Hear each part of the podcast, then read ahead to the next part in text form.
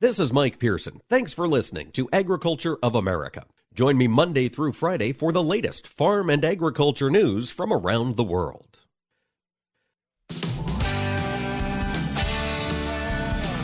Informing America's farmers and ranchers. This is AOA, produced by the American Ag Radio Network. Now, here's your host, Mike Pearson. Hello, ladies and gentlemen. Thanks for tuning in to AOA here on this Friday. Hard to believe we're coming to the end of the first week here in the month of July, and climate regulations are in the news. We're going to talk with Kam Quarles, President CEO of the National Potato Council, here in just a minute about the potential impact of the SEC climate disclosure rule that's in process.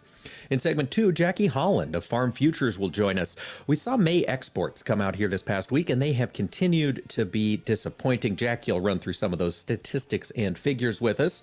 And then in segment three, we're going to talk to another Jacquie. Jacqui Fatka, the policy editor over at Farm Progress, will join us. We're going to talk about what has developed over in the Netherlands over the past two or three weeks the farmer protests have continued in that country. She's been keeping an eye on what is going on there on the ground. And then at the end of the show, we're going to talk with Chris Edgington, president of the National Corn Growers Association. Corn growers are getting ready to gather next week in Washington, D.C. for Corn Congress and Action Team meetings. Chris will give us an update as to what they're expected to cover. But let's dive into these climate rules first. As I mentioned, Kam Quarles joins us now, president of the National Potato Council. And Kam, I understand at the NPC summer meetings, your representatives got together and came out up against this climate disclosure proposal. Can you tell us why? Sure, Mike. Happy Friday. Thanks for uh, thanks for having me. that this SEC climate disclosure rule has really captured the attention, not just of our uh, potato industry, but I think across uh, U.S. agriculture. It came out as a proposed rule uh, several weeks ago, and when we saw the specifics of what the SEC is suggesting, it doesn't just apply to SEC regulated entities like your Fortune 500 companies that are publicly traded um, uh, organizations it, what it's going to do is it's going to require climate reporting from everyone in the supply chain for those SEC regulated entities. That's going to reach all the way down to the family farm. And the cost associated with that, Mike, I mean, you can you can just use your imagination. It's not going to be pretty for our farmers. Well, that's the thing, and I'm glad you brought that up, Kam, because when we this rule was first proposed, the explanation was, well, it only applies to publicly traded companies. You don't have to worry about it, you you little folks. But of course, we do because those publicly traded companies, if you sell potatoes, for example, into the supply chain, they'll need to know your emissions, right, in order that they can report them.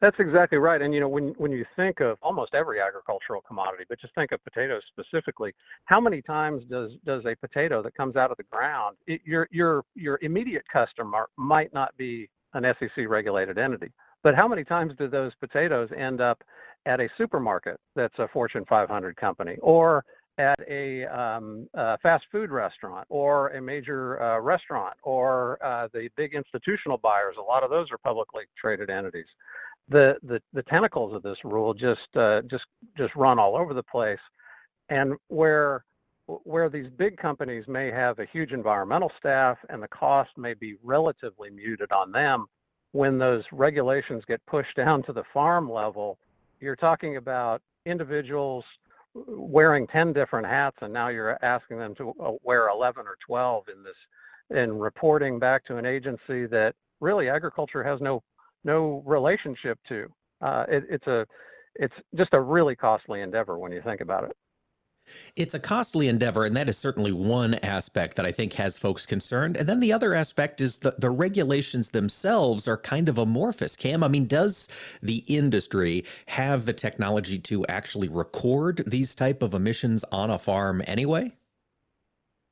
Well, the the short answer is we're we're taking that very seriously and we're working on it, Mike. But the the fact of the matter is there's no one universal standard at this time. Um, I think every everyone, not just in agriculture, but kind of a, a, across all of the, the U.S. economy and around the world, they're struggling with that that very question that you just asked.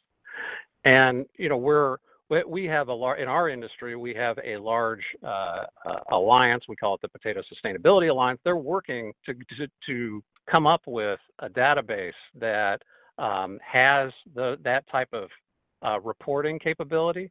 But whether or not that's acceptable to every Fortune 500 companies, uh, every company that we sell to, or the SEC, we have no idea. Uh, and so we're we're really we're shooting at a moving target right now, and we have asked, along with the Cattlemen, Farm Bureau, a number of different entities, we've joined together and just said, hey, can we tap the brakes on this? The, at, at a time of economic peril, is this really an additional cost we need to load onto farmers? An additional cost, and Kam, it's duplicating work that's already being done. You mentioned the Potato Sustainability Alliance. You're tackling a lot of the issues that this disclosure rule would mandate, aren't you? Uh, we are, we are this, um, uh, uh, and and we we want to do that in in a responsible way, and and not just spit out data for the purpose of satisfying uh, a, a, a, bureaucratic exercise, but capturing information that really has value to our industry, to our customers, and you know ultimately to consumers around the world. Um, whether or not we're at the place where we can say this database A is the right way to get there, or this measurement is what we what we need to provide. Uh, we're I, I don't think anybody has the answer to that, and this unfortunately this rule is just going to force that on folks when we don't have all of the necessary information. And like I said, we we're not sure what target we're shooting at. That's the truth, Kam. So this proposal is out there. Can you fill us in on what a timeline might look to see this either get thrown out or be codified into some sort of, of regulatory action from the SEC? Yeah, so we've we've provided substantive comment to uh, back to the SEC. Again, uh, we spend a lot of time worrying about the Department of Agriculture and EPA and the trade representative. SEC is kind of a uh, it's not not a place we spend a lot of time at. We've gotten um, a, number of the major ag groups uh, got some counsel together, provided public comment back to the SEC, as did thousands of other entities. SEC has to go through all those numerous comments, respond to them, and then if they decide to, they have, certainly have the capability to pull this rule back, to modify it. Our recommendation is just exempt farming operations from it at this time. Uh, this, tentacles just reach way too far. Um, so we're going to have to see how they respond. Um, they may get to a final rule phase, and then we'll know um, what they're what they're recommending and what the costs truly are. And at that time, assuming they could they continue down the track they're on, I think Congress may very well want to get involved here. Uh, you know, the, the, the, the expense of this across the U.S. economy, and particularly for agriculture, it's significant. It certainly is. It could be huge, folks. Keep this issue on your radar. This climate rule is still out there. It's still percolating. We'll continue to see what could develop with it long term. In the meantime, Kam Quarles, President CEO of the National Potato Council, thanks for joining us and filling us in on the impact this would have on your industry. Glad to be with you, Mike. Thanks. Happy Friday. Happy Friday indeed, folks. Stick around. Jacquie Holland, the grains analyst at Farm Futures, will join the show when we return.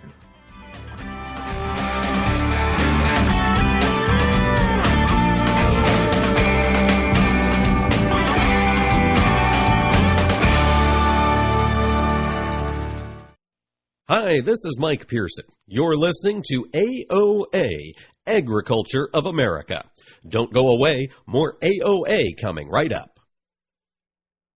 The possibility of lung cancer can be pretty scary, especially if you're one of approximately 8 million current or former smokers at high risk. That's why SaveByTheScan.org wants you to know that now there's a breakthrough low dose CT scan that can detect lung cancer early, and it only takes 60 seconds. You stop smoking, now start screening. For an easy quiz to see if you're eligible, visit SaveByTheScan.org. It could save your life. SaveByTheScan.org is brought to you by the American Lung Association's Lung Force Initiative and the Ad Council. Most of us like to be out in the sun. That's why sunscreen and other safety measures are key to protecting your skin from aging and cancer. The FDA recommends using a sunscreen with an SPF of 15 or higher. Also, look for broad spectrum on the label. That means both harmful ultraviolet A and B rays are blocked. Remember, SPF plus broad spectrum equal healthy fun in the sun.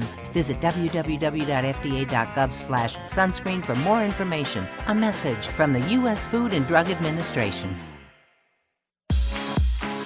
We have some exciting news to share. The National Corn Growers Association, along with AOA, are kicking off an all new program called the Monthly Grind. Tune in on Tuesday, July 12th for our big kickoff. I'll be broadcasting live from Corn Congress in Washington, D.C., and will share all of the details surrounding the monthly grind. Make sure to listen to AOA on Tuesday, July 12th. It's a show you don't want to miss.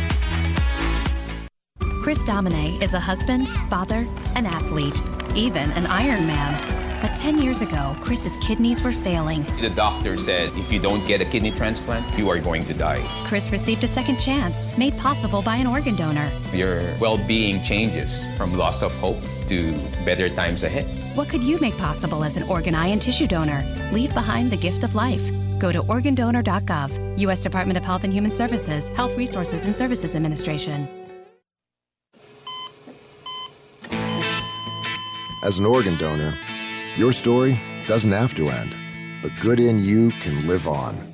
In fact, you could save up to eight lives with your gifts. Your heart could keep beating.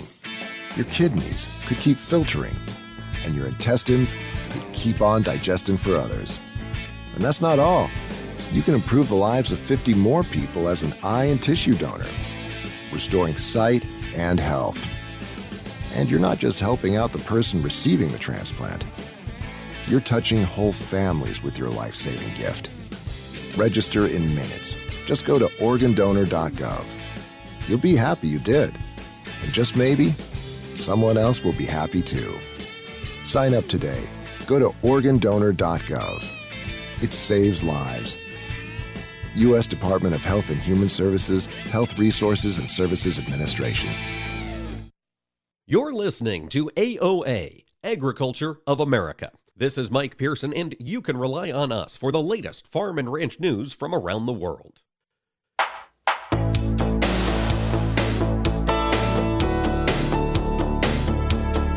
Keeping America's farmers and ranchers informed on AOA. Now back to Mike Pearson. Welcome back, ladies and gentlemen. Thanks for making AOA part of your day here on this Friday. And I tell you what, it is a Friday that we are continuing to see this grain market turn around. We've got big gains in the wheat market. We're up 35 to 40 cents, corn up 14 to 15 cents, and soybeans even moving along well. New crop November up 10, old crop up 5 to 8 so far on this Friday. Joining me to take a look at the markets and the factors that are making it move is Jacquie Holland. She's a grains analyst with Farm Futures Magazine. And Jacquie, thanks for joining us today. Good morning, Mike. Thanks for having me. Let's talk about today's action, Jacquie. And I want to start in the wheat pit. We have seen incredible volatility this week in wheat, and it continues today up 30 to 35 cents. What is happening in wheat? Uh, well, a big reason why we're seeing that volatility is because there are is so much mar- volatility in the outside markets right now. Um, the dollar has is kind of climbing back up to 20-year highs, um, and you know that that influence is definitely kind of causing a lot of of outside turmoil. Um, but the big reason why we're seeing the rally today is because top global importer Egypt has been booking some pretty aggressive sales after we've seen some of these multi-month price lows set over the past week. So luckily it's demand driven, which is a really good sign for fundamental pressures in these markets right now. That is a really good sign, Jacquie, to see these large wheat importers looking out into the global market and finding price values that they can seize on. That's got to make you feel a little bit more comfortable about the price levels we're seeing for wheat here heading into the summer. Yes, it really does. You know, especially with the harvest pressure we're seeing from some of these North American or North Northern Hemisphere crops. Uh, we know that Russia is going to harvest a big crop, um, so seeing seeing these higher prices should be a real boost of confidence for U.S. wheat growers. Jacquie, do you know offhand where Egypt has ended up securing their wheat? Did they come to the U.S. for any portion of that? Have we heard? Um, I think I haven't heard that the U.S. has been a major buyer. Um, Egypt actually surprised, kind of a surprise deal with Germany this week. Um, and I think France and Russia have also been some of the primary suppliers for the, this latest Egyptian wheat buying spree. Gotcha, gotcha. Coming over from Europe, heading into Egypt. I'm curious, Jacquie, the strength in the wheat complex, you're driven by that fundamental demand. Is that the support that's spilling over into corn, or are there other factors happening in that market today to drive us, oh gosh, 14, 15 cents higher? yes, no, it's a great rally, especially after corn hit what six, seven month lows earlier this week. Um, uh, but a lot of what a lot of the price dynamics we're seeing in the ag markets this week is spilling over from the more broad financial markets. Um, markets are kind of taking a breath from being really concerned about a looming recession across the world this week. So, um, you know, we're seeing kind of kind of some of that market relaxation pushing up these grain prices, which is is really positive because we've seen a lot of those outside hedge fund uh, managers pull out money from these grain markets in recent weeks. So right. So now they're just sitting on it, it, huh? Waiting for that story to develop, and they can pile right back in. Exactly. And we hit multi month lows earlier this week, so we are seeing much more bargain buying from, gotcha. from those funds. So and you know that bargain buying, Jack. You know one of the things that's interesting about agriculture is a lot of our data by by necessity is backward looking, right? It takes us a few months to get all of our data compiled and collected before we can review it. And I know you just did a deep mm-hmm. dive mm-hmm. into the May ag exports, which were released yesterday from the uh, the Census Bureau. May was a surprisingly good month overall for ag exports, wasn't it? Yeah, it was um, we saw that current calendar year to date, U.S. egg exports are now trending 14% higher than the same time last year. Um, and if you recall, the U.S. set a record for export values last year. So that's looking really good. Um, and a big part of that, we saw record setting corn revenues. Uh, May 22 corn uh, export volumes rose to just shy of 2.5 billion. Um, and that set a new record for monthly corn export values. So that was really positive to see for the ag community. Well, and Jacquie, I mean, it's true that we're selling more in terms of value, but we're also selling a much more higher priced crop. Do you know how we kept up in terms of exactly. volume of, of bushels sold? Uh, the volumes aren't, the volumes don't match what we saw in the 2020 2021 marketing year. Um, but it is these higher prices that are driving these higher revenues. And there, you know, there's a lot of reasons for that. For starters, we have a higher dollar, um, which kind of changes some of the pricing dynamics there. We also have tighter exportable supplies here in the U.S., so those volumes aren't quite going to match what we saw um, especially when China was on their buying spree in 2020 and 2021, um, until I think we start to see better supply outlooks for U.S. crops. Okay, that makes sense. You know, you touched on the the disappointing trail off in Chinese purchases. We really saw that impact in the soybean export reports for May, didn't we? Yeah, we did. You know, we have seen some unseasonable uh, kind of increases in soybean shipments.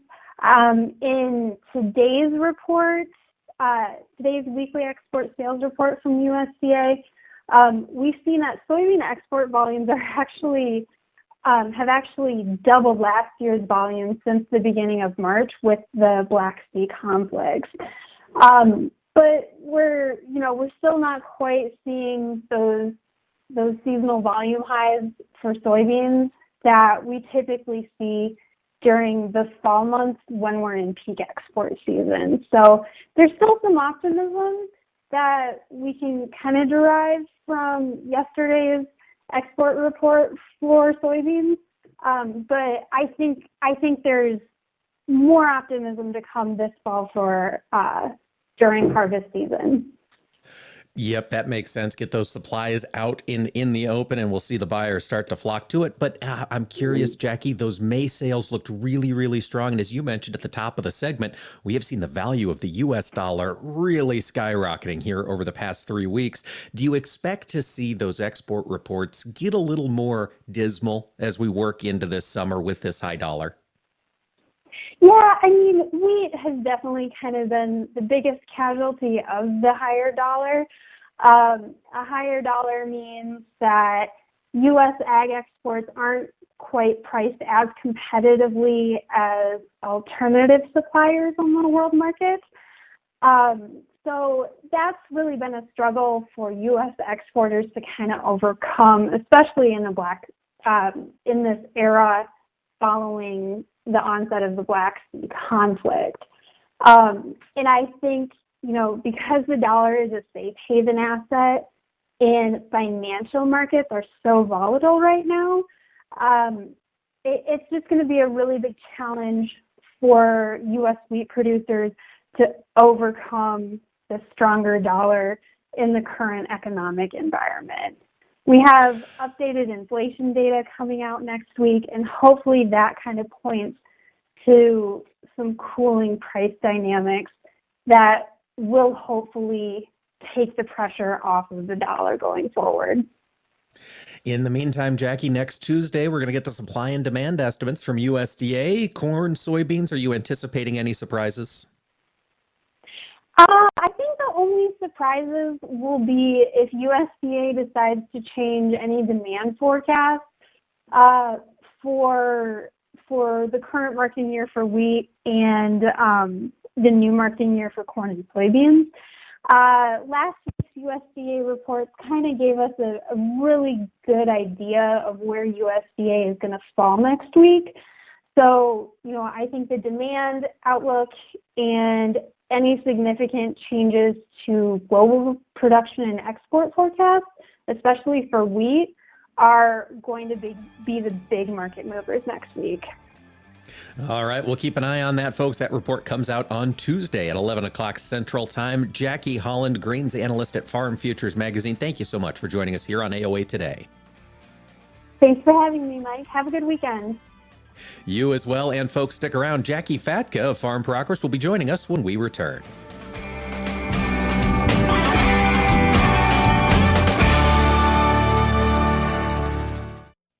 Hi, this is Mike Pearson. You're listening to AOA, Agriculture of America. Don't go away, more AOA coming right up. We here at the American Ag Network enjoy and celebrate our freedom and independence, and we want you to safely enjoy and celebrate your freedom and independence with us. Did you know that July 4th was not deemed a federal holiday until 1870? That's nearly 100 years after the nation was founded. The Declaration of Independence was written on a laptop. Okay, not a modern laptop, but Thomas Jefferson did draft the Declaration of Independence on a writing desk that could fit onto one's lap. That device was referred to as a laptop.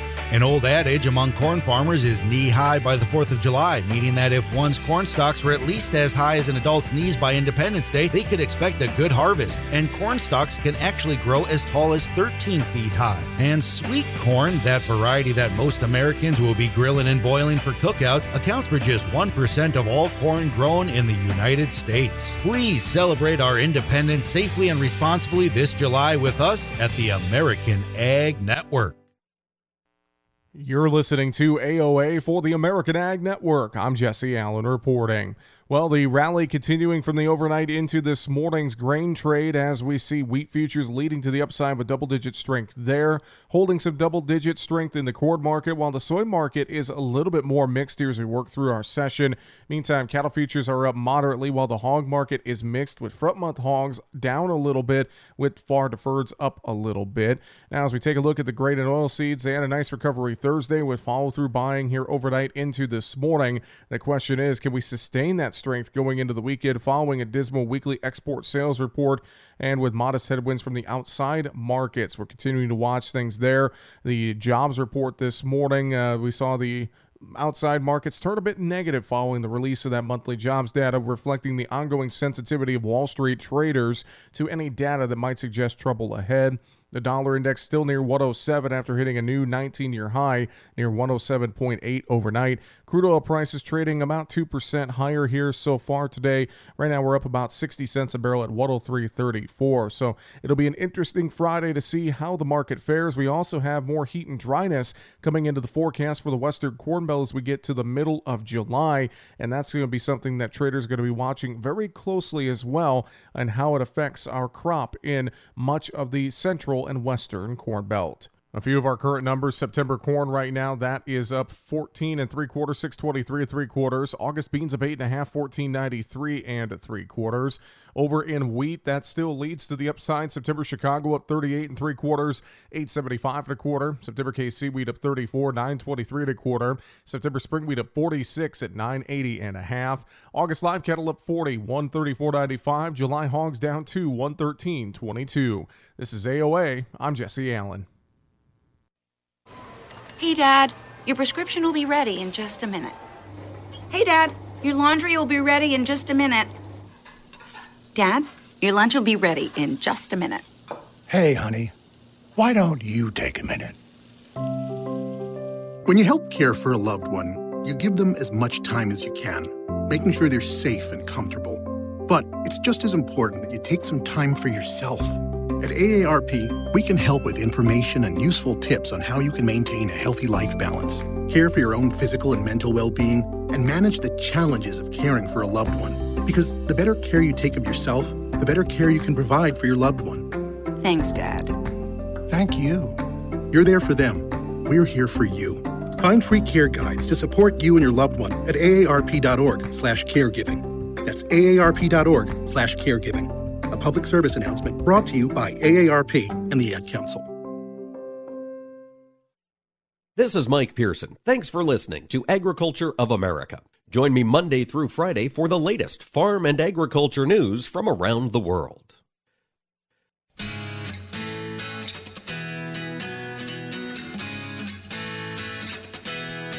Keeping farmers and ranchers informed. AOA. Now back to Mike Pearson.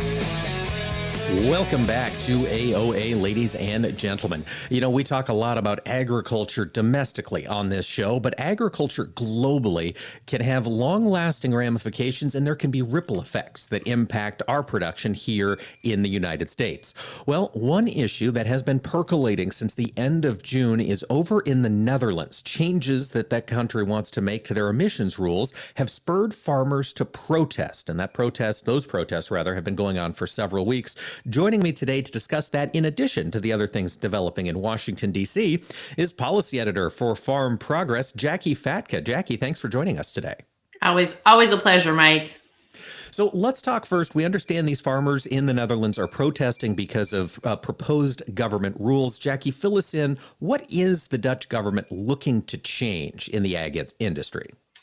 So they've uh, introduced what they're calling the national program, which is focusing on reduction of nitrogen in the soils. Uh, and to reach this goal, the government is wanting to uh, basically reduce its nitrogen use and also limit its livestock production, which for the Dutch farmers is a pretty big deal. And so uh, they are are looking to to target some of those different areas and and and really are uh, some farmers they they've admitted will have to go out of business because they won't be able to comply. And so obviously th- those farmers in certain regions are are even more upset but all of them are are getting concerned. And, and all of this is really because of a focus on trying to reduce their the greenhouse gas emissions and and and being able to try to uh, take credit for being able to make these changes uh, as we have this greater focus on climate and around the world and the emissions and the impact of agriculture on those emissions. Now, Jacqui, from the outside watching over there across the pond to what's developing in the Netherlands, not only does it seem like these are very, very large proposed cuts 30 to 70% in nitrogen, uh, nitrous oxide, and ammonia releases by 2030, they're presented not in a very good political sense. I saw the uh, the Dutch agriculture minister come out and say, "Yeah, we understand there's not going to be a future for every Dutch farmer with these rules," and naturally that has some folks upset.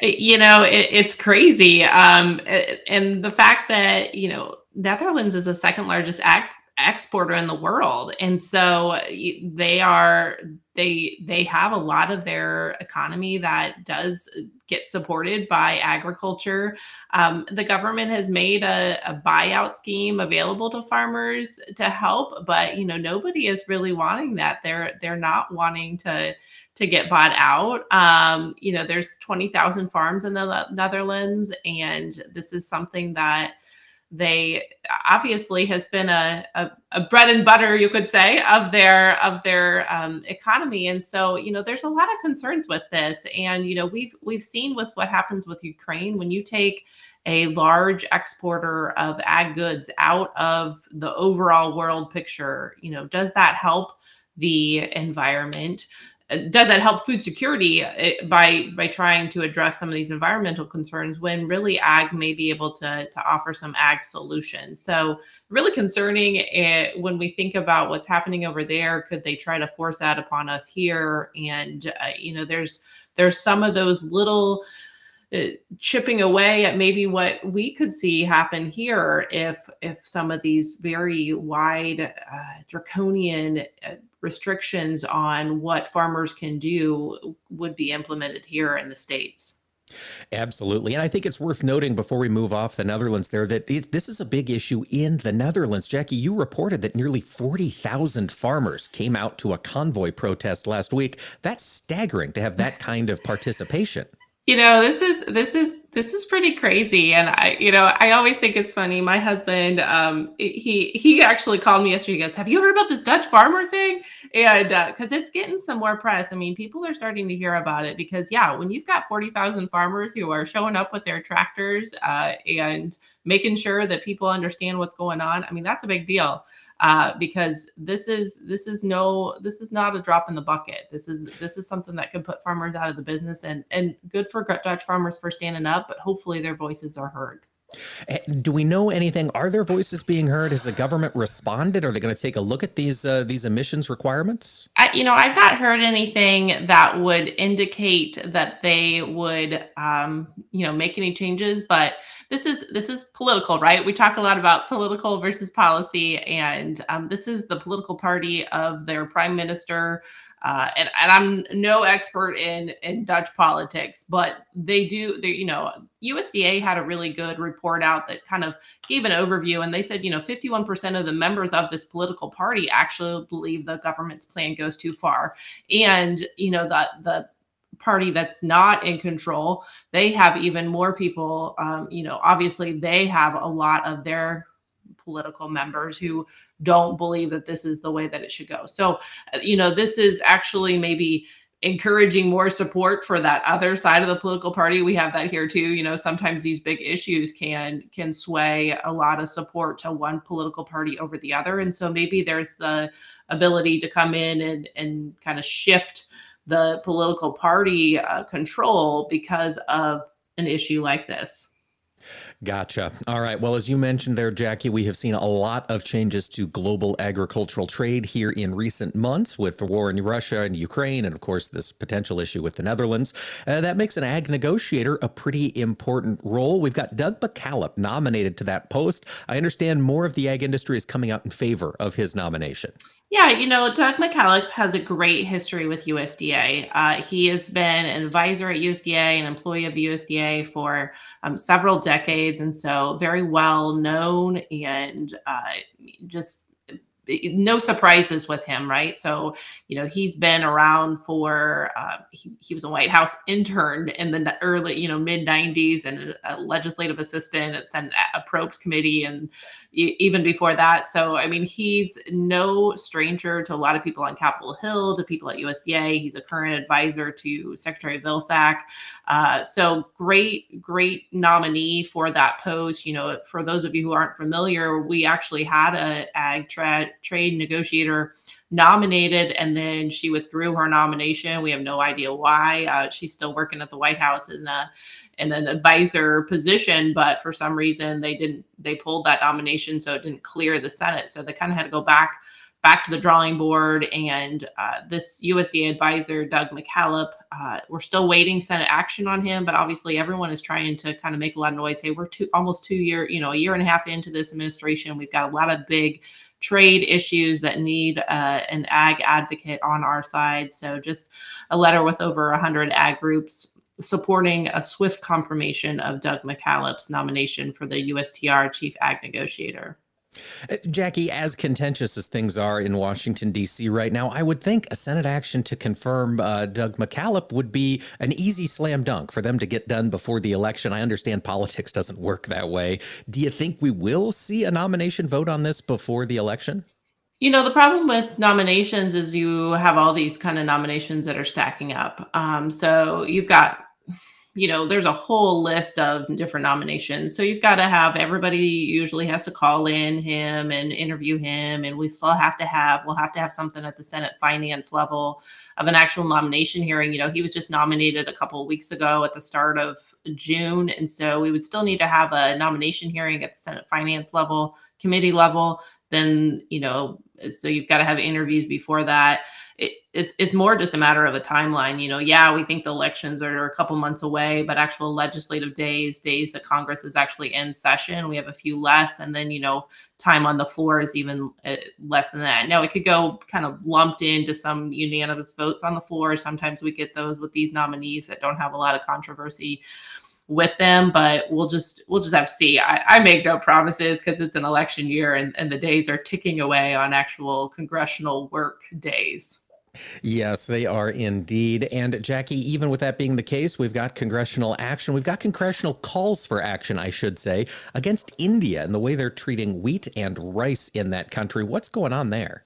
Yeah, so this is one of those this uh, fun fun ability to track daily news, right? So actually, last week there was a letter from 12 members of Congress asking President Biden to hold India accountable for its WTO commitments. So WTO basically uh, you know, love them or hate it, but it is the world organization that hopefully tries to bring some uh, level playing field for different countries. So India has has actually lost a case of of their their their rice and wheat subsidies, basically because they are over the the standard ten percent limit of what they can pay um, their their farmers, and so they are over subsidizing their farmers, which creates an unlevel playing field. And so these members, including uh, Tracey Mann from Kansas and Rick Crawford from Arkansas, sent a letter asking Joe Biden to actually hold them accountable.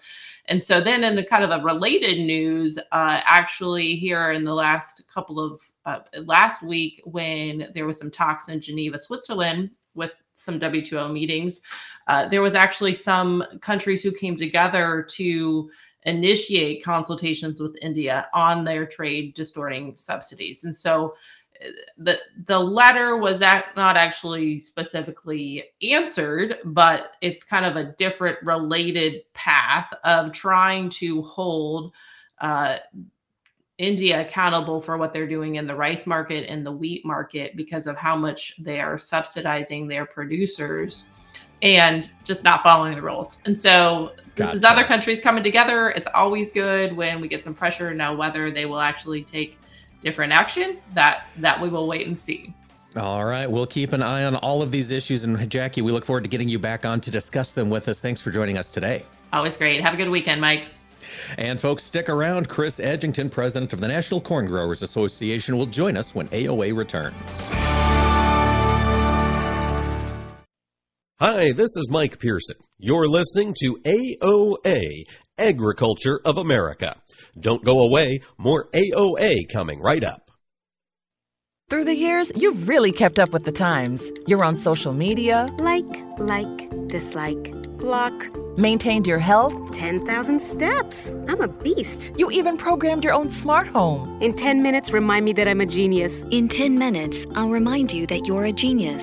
If you can do all that, you can definitely save for retirement. Just go to aceyourretirement.org, a free online tool sponsored by AARP that can help you get on track with your retirement savings no matter your age. At aceyourretirement.org, you'll meet Avo, the friendly digital retirement coach, and in just three minutes, get personalized recommendations to help boost your retirement savings. They're easy to understand and work with your lifestyle. It's quick, easy, and free. Plus, it's brought to you by AARP, so you know they got your back. You are a genius. Take charge of your retirement. Go to aceyourretirement.org now. That's aceyourretirement.org. A message from AARP and the Ad Council.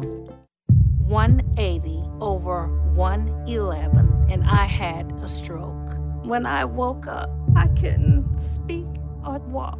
145 over 92, and then I had a heart attack. 182 over 100, and I had a heart attack and a cardiac arrest, and then a stroke. Everything changed. It felt like my life was over. This is what high blood pressure sounds like. You might not feel its symptoms, but the results from a heart attack or stroke are far from invisible or silent. 150 over 90, and I had a stroke. If I would have followed a treatment plan, I would not be in this situation. 180 over 110, and I had a stroke. And I'm 33, so I never see this coming. If you've come off your treatment plan, get back on it or talk with your doctor to create an exercise, diet, and medication plan that works for you. Go to loweryourhbp.org. Head to toe, everything's changed. Head to toe. Brought to you by the American Heart Association, American Medical Association, and the Ad Council. Would you know what to do in a poison emergency? Would you know whom to call? Well, the answer is Poison Help. 1 800 222 1222. Poison Help is a 24 7 government hotline staffed by poison experts. It's free to call and available in over 100 languages. Every second counts in a poison emergency. Don't waste it wondering who to call. Save Poison Help in your phone today. 1 800 222 1222. We have some exciting news to share. The National Corn Growers Association, along with AOA, are kicking off an all new program called The Monthly Grind. Tune in on Tuesday, July 12th for our big kickoff. I'll be broadcasting live from Corn Congress in Washington, D.C., and will share all of the details surrounding the monthly grind. Make sure to listen to AOA on Tuesday, July 12th. It's a show you don't want to miss. We gather together in communities across the nation to remember and honor, to celebrate and support, to light the night. Join us as we lift our lanterns high in order to move toward a world free of blood cancers. Join us as we light the night for a loved one. Join us. We are the Leukemia and Lymphoma Society. Our mission is to cure leukemia, lymphoma, Hodgkin's disease, and myeloma. Our aim is to improve the quality of life of patients and their families. Join us. We are LLS, and when we walk, cancer runs. Join your community and help bring light to the darkness of cancer. Join us as we light the night. Find your local event at lightthenight.org. That's lightthenight.org. Every Tuesday, we'll be sitting around the table, sponsored by CHS. Join us and learn how CHS creates the vital connections that empower agriculture, helping farmers and ranchers like you succeed. We'll hear from different voices from throughout the cooperative system, sharing stories about how good things happen when people work together. Join us around the table every Tuesday or visit cooperativeownership.com to learn more. Young farmers don't listen to the radio, right? Wrong. In a recent survey, 74% of young producers said they get their most important agricultural information from their trusted farm radio station. Surprised? Don't be. If you think about it, it makes perfect sense. Radio is the perfect companion because it goes with you everywhere. Whether you're in the shop, on the combine, or in the truck, farm radio is right there with you. This message brought to you by the National Association of Farm Broadcasting. You're listening to AOA, Agriculture of America. This is Mike Pearson, and you can rely on us for the latest farm and ranch news from around the world.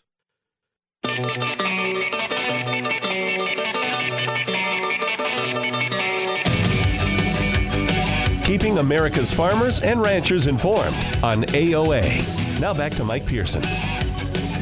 Hello, ladies and gentlemen. Thanks for tuning in to AOA today. Certainly always appreciate you taking the time to make us become a part of your day. We always appreciate that. We're going to be checking in with Chris Edgington, North Iowa farmer and president of the National Corn Growers Association, here in just a minute. But we did have some important news for the broader economy come out yesterday. And uh, I think this is important. It fits in with what Jacquie Holland was talking about in segment two today. U.S. U.S. unemployment figures surged here in the month of June. Initial unemployment claims increased by 4,000 to 235,000 in the week ending uh, last week. But we saw that claims for the month of June were very, very strong. And uh, that is good news, I think, broadly speaking, for the economy.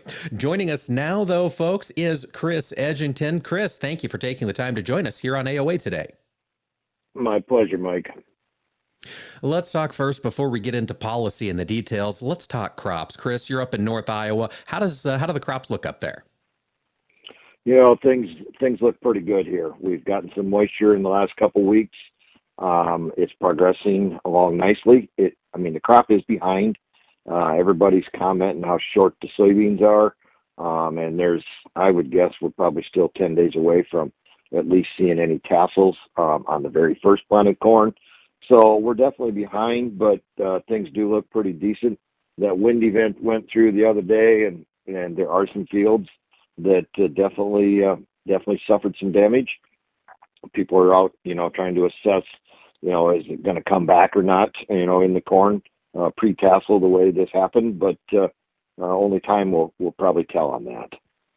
That's for sure. Saw lots of images of wind damage here this past week as that derecho rolled across the country. Chris, in spite of all of that, you are preparing next week to head to Washington, D.C. There's a gathering of NCGA folks in D.C. You're going to be talking about all sorts of different things. What is the purpose of this summer meeting for NCGA, Chris? Well, there's multi purposes actually. Monday and Tuesday are are full of action team meetings. That's when grower leaders come together 15 to 20 uh, in a group um, and work on various topics. We've got seven different uh, action teams that are that are involved in things from ethanol to stewardship to research, uh, membership, and, everything in between. Um, and so that takes up kind of Monday and Tuesday. Um, they will have a lot of work and involvement with staff and in some cases elected officials or administrators or people out of the EPA, the USDA, and out of both the House and the Senate. So it's always a great week. It's usually the hottest week of the year in July, and we're all wearing suits, so people uh, um, people get a little excited about the heat, but we we survive it. And then Wednesday and Thursday is is Wednesday's kind of the day that everybody goes on the hill and sees their elected officials and talks about things at home and, and what they're what they're trying to accomplish for corn and agriculture. And Thursday is is the wrap up day where we hold our big delegate session, uh, vote on new policy, um, we elect new directors to the national board or reelect, depends on the situation um, in some cases. And um, and then everybody kind of heads out Thursday and Friday. But it'll be a very busy week. Um, I've looked at, through the agendas for all of the action teams, and and they're they're pretty intense. Um, I don't think anybody's going to be uh, walking out of DC and think that they didn't have a good week of of pretty intense discussions. Intense discussion and getting those important points that corn growers need to see accomplished politically into the faces of politicians. Chris, as you got folks heading to the Hill, are there any points that National Corn nationwide is working on making clear to our legislators? Oh, well, we've got a lot of them. Um, and, you know, obviously, right now, almost the hottest burning issue is atrazine and the EPA decision um, 10 days ago or so to take us down from 15 parts per billion to 3.4. Um, that is that is very concerning. Atrazine is in over 60 products, has been used for over 60 years, and is still a very reliable piece of a lot of farmers' crop protection uh, when it comes to weed control. And there's a lot of concern on that. We've got a 60 day comment period going on, of which we are going to kick off a call to action next week to not only engage the members that are in DC, but our entire membership base. And then you can move on to, you know, things like ethanol, where we're talking about next generation fuels and, and the value that biofuels bring to the consumer, both from a cost savings and an environmental benefit. And we can move over and talk about things like WOTUS and some of the, the rediscussion that's going on there um, as people potentially think that the 2020 WOTUS ruling should be changed again. And, we're, we can manage and are comfortable working through what is the 2020 rule.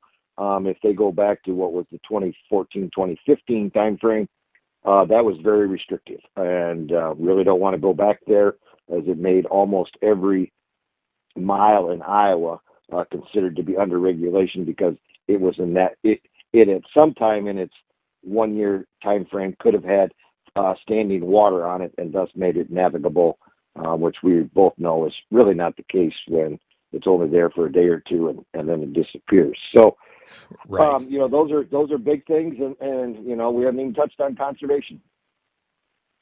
Yeah, that's true. And I would imagine that conservation in this administration would be a fairly easy topic of conversation to bring up while you're on the Hill.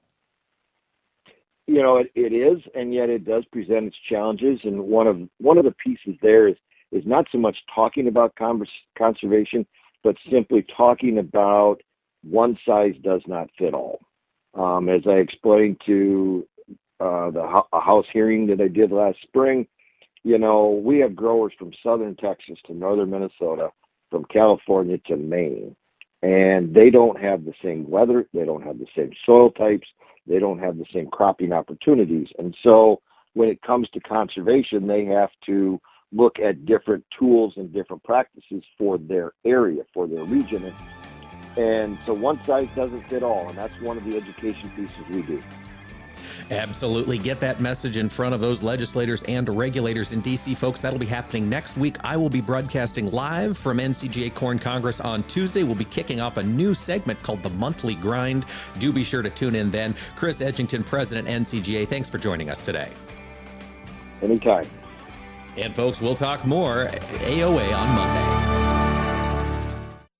This is Mike Pearson. Thanks for listening to Agriculture of America. Join me Monday through Friday for the latest farm and agriculture news from around the world.